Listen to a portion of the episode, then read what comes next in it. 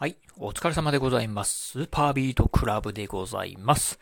この番組はですね、私現在40代半ば、絶賛中年親父なんですが、毎朝朝4時に起き、そして毎月20冊以上の本を読み、そしてそして1ヶ月300キロ以上走るというですね、超ストイックな私が一人語りする番組でございます。え今日のね、お話はですね、読んだ本の内容を忘れない方法というのをね、ご紹介してみたいなと思います。えー、今ね、まあ冒頭でもね、私のね、プロフィールをね、ご紹介した通り、1ヶ月にね、私ね、大体ね、20冊ぐらいね、本をね、読んでおります。まあ、勝手にね、言ってるんですけど、自称読書家でございます。ちなみにね、先月ね、5月はね、32冊ものね、本を読みました。っていうぐらいね、まあ非常にね、本がね、大好きなね、えー、私なんですが、うーん、このね、やっぱりね、たくさんね、本を読むと、まあ当然ながらね、まあ読んだ本の内容というのはね、どんどんどんどんね、こう忘れていっちゃうんですよね。うん。まあそんなね、本の、まあせっかくね、読んだ本の内容、えー、いろんなね、まあ知識をね、得ることはできるんですけど、このね、本の内容というのをね、忘れないようにね、する方法というのをね、私なりにね、まあ今ね、実践していることがありますんでね、今日はね、ちょっとそんなね、お話をしてみたいなと思います。えー、本をね、読んだ、えー、本をね、内容を忘れない方法。私が、ね、実際やっているのはですね、読書ノートをつけるっていうところですね。読書ノートをつけながら本を読むっていうのをね、えー、私はね、実践しております。まあ、すべての本ではないんですが、とはいえね、うんと、実際にね、毎月読んでる本のね、3分の2ぐらいはね、読書ノートをね、つけております。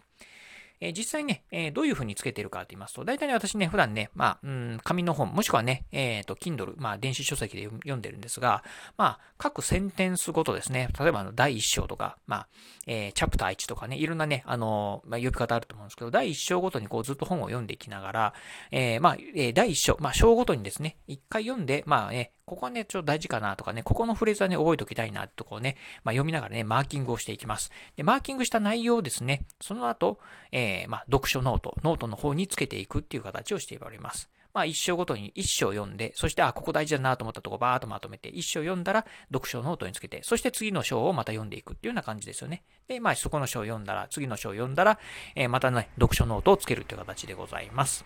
でね、こういうふうなね、まあ読書ノートをつけながら読んでると、まあね、当然ながらね、こう、普段よりね、読むスピードっていうのはね、落ちちゃうんですよね。なので、じゃあね、実際にどういうふうにノートをつけてるのかって言いますと、うんとね、えー、実際こう、ノートを買ってきて、こう、鉛筆、もしくはボールペンでね、えー、紙に書いてっていうわけではなくて、私の場合はね、まあ、あの、まあ、スマートフォンでね、ノートをつけております。で、実際に私が使ってるのがね、 Notion っていうですね、これね、オンラインワークス、えー、なんだったかな、オールインワンワークスペースとかっていうね、まあ、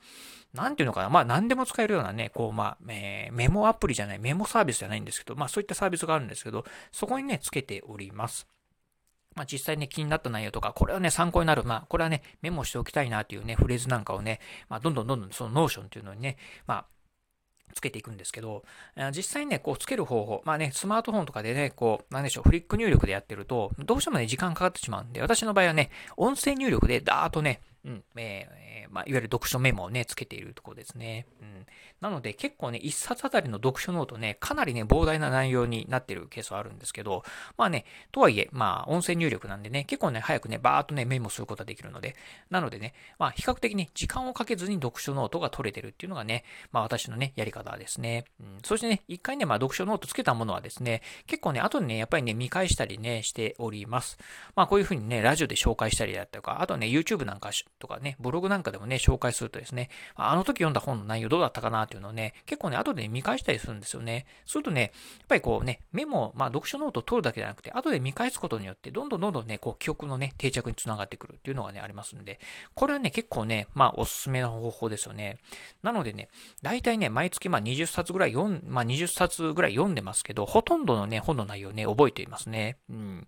まあ大体ね、今年、まあ、あまあ去年ね、読んだ本の内容なんかも、まあ大体ね、読書め、えー、ノートつけておりますし、今年からはね、この Notion っていうのでね、ほとんど読書ノートつけてるんですけど、しっかりね、やっぱりね、内容を覚えてますね。うん。なのでね、ぜひね、まあ、あのー、読書をね、してる方でね、なかなかね、こう読んだ本、まあ去年読んだ本内容ね、すっかりもう忘れちゃってるんだっていう方いらっしゃいましたら、ぜひね、読書ノートっていうのをね、つけてみてはどうかなと。そしてね、読書ノートつける際はですね、まあ、えー、実際にね、紙にね、書き、えー、書くっていうのもいいんですけど、紙に書くとね、やっぱりどうしても時間かかってしまうんで、例えば、今ね、私が紹介したようなね、この Notion であったり、あとね、 Evernote なんかにね、ね読書ノートをつけるのもね、おすすめな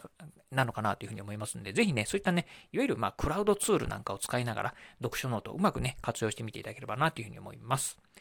えー、実際ね、私のが、私がね、どんな感じでね、読書ノートをつけているかっていうのをね、えー、そうですね、このね、えー、ラジオのね、えっと、アートワークの方にでもね、貼っておきます。まあ、こんな感じになってんだよっていうのはね、ちょっとね、がえ画面は小さいんでね、まあ、なんとなくの雰囲気でね、こう掴んでいただければ、あ、こいつはね、こんな感じでね、読書ノートつけてんだっていうのをね、見ていただければなと思いますんで、ぜひね、一つね、参考にしてみていただければなというふうに思います。はい、ということで今日はですね、えー、読んだ本の内容を忘れない方法というのをね、ご紹介してみました。えー、今日のお話、まあ面白かったな、参考になったなと思いましたらですね、ぜひ、えー、 Radiotalk でね、お聞きの方、ハートマークやニコちゃんマーク、そしてね、ネギマークなんかありますよね。あの辺をね、ポチポチポチと押していただければなというふうに思います。またですね、お便りなんかもね、お待ちしております。え私ね、こんな方法でね、読書ノートを取ってますよとかね、まあユニークなね、ね、ノートの取り方なんかね、あればね、ぜひね、お便りなんかね、いただければなというふうに思います。